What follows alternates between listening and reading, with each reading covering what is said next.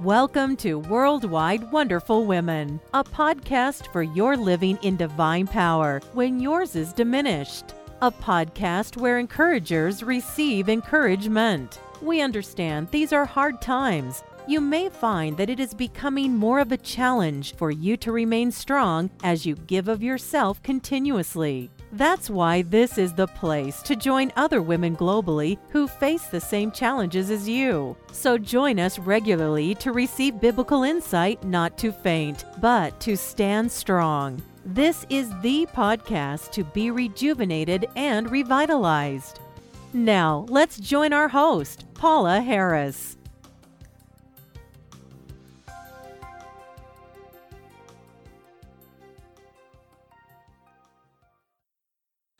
Welcome again to episode number 85 of Worldwide Wonderful Women.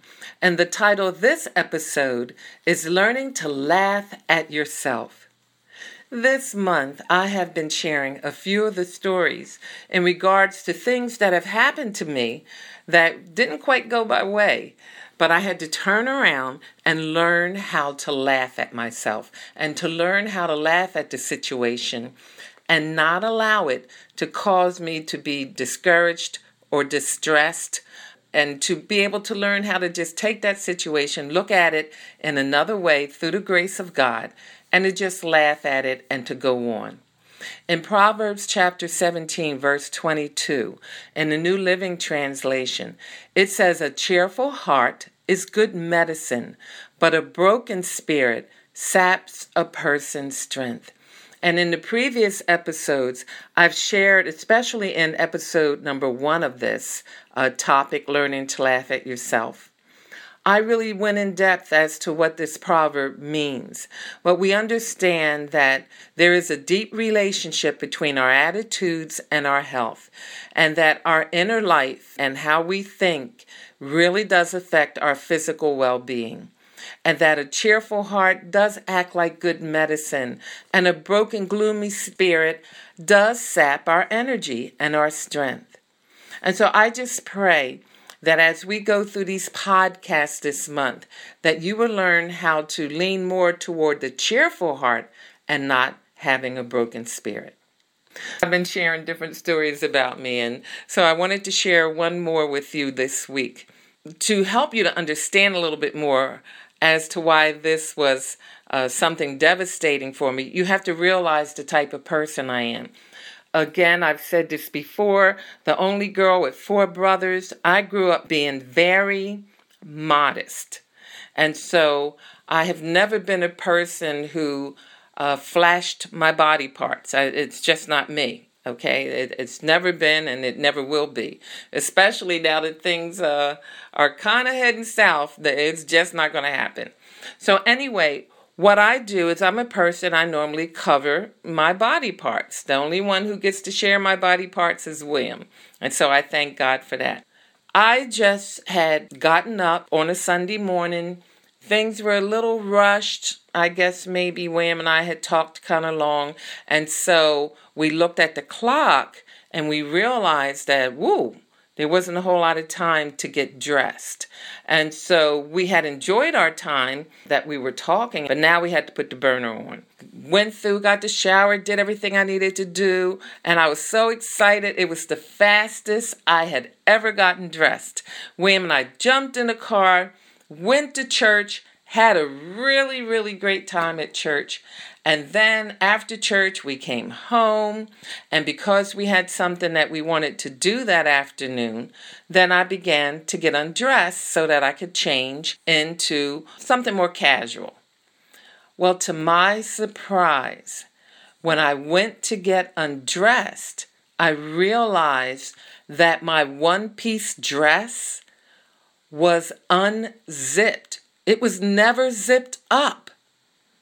And so, of course, right away, if you know me, I panicked because I was like, oh no, who who might have seen, you know, my bra and, and my underwear or whatever. I was like, and and I'm a person, I lift my hands up and I worship while we're singing and all like that. And all I could think of was the people in back of me in church looking and maybe seeing my underwear or my bra or just something because my dress was unzipped. Because when you have one piece on, it's that one long zipper.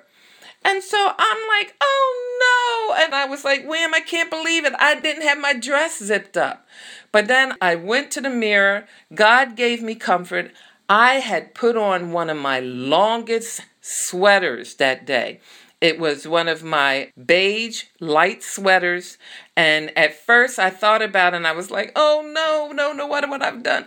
But when I looked in the mirror, you even though it was a beige sweater and it was light, the knitting on it you couldn't see through. And so I was so happy. I was like, oh, of all days, I thank God I put that long sweater on that went past my hips so that even if I raised my hands, nobody could see anything.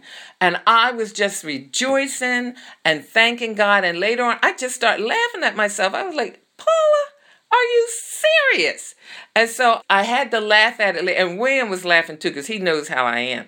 I'm just a very private person and very modest. And to go to church and not have my dress zipped up, what in the world? And so, anyway, I was just so thankful that the sweater that I had on, that God, through His grace, had told me to put that sweater on.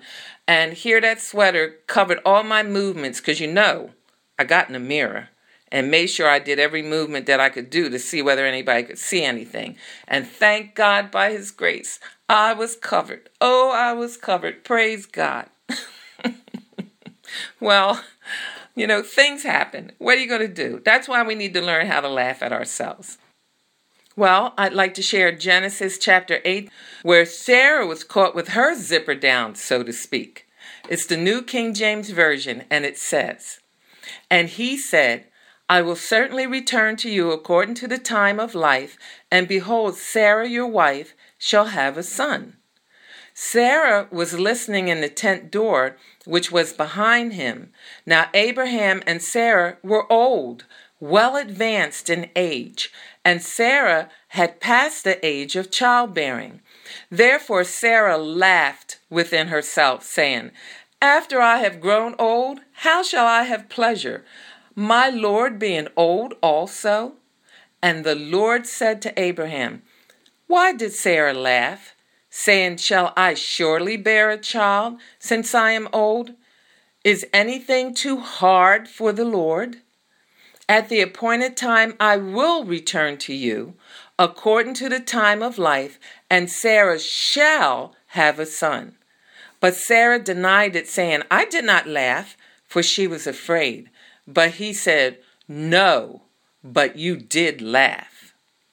Now, here we find out the whole background of this is that there were three men who had approached the tent of Abraham. Actually, two of them were angels, and the other was the Lord Himself, although he was disguised as just a man. And Sarah doesn't seem to come out to meet the visitors, and that is why the question was asked Where is your wife, Sarah? Abraham replied, There, in the tent. So then God then made this startling announcement during this friendly meal that this time next year that Sarah, his wife, was going to have a son. Now Sarah was listening right there inside the tent door, and she found that this announcement was very amusing, considering she was past the age of childbearing and that Abraham himself was advanced in age. And so she laughed to herself as she thought, after I'm worn out and my master's old, how are we now going to have this pleasure? And so her laughter really betrayed her unbelief. And yet we know in Hebrews chapter 11, verse 11, it shows that Sarah was basically a woman of faith. But here she has a momentary a lapse in her faith when she hears this announcement. And even though she did quietly laugh to herself, the Lord who sees in secret heard her laughter. And so that's why he asks, Why did Sarah laugh? Is anything too hard for the Lord? And then Sarah, out of her fear, denied that she laughed. But the Lord reprimanded her and he said, Yes, you did laugh. Please hear me. Nothing is impossible for God to do on your behalf. So when it comes to God's promises for you personally, Will you be caught with your zipper down too, so to speak? I hope not.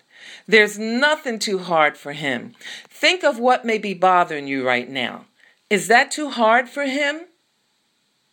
Sarah did laugh, and she did rejoice later when Isaac was born. Can you see God turning your situation around and begin to laugh too? I trust that you will. I trust that you will learn to laugh. And until God brings us back together, smile. Jesus loves you. Thank you for listening to Worldwide Wonderful Women. We trust you enjoyed the program. Please take a moment to leave us a good rating and review on iTunes to help us continually encourage others around the globe. We also invite you to go to twmforjesus.org. That's TWM like in Mary, F O R J E S U S dot O R G to download your free gift and see other resources to help you live in divine power. And oh, don't forget to tell your friends. Until next time, be strong and of good courage.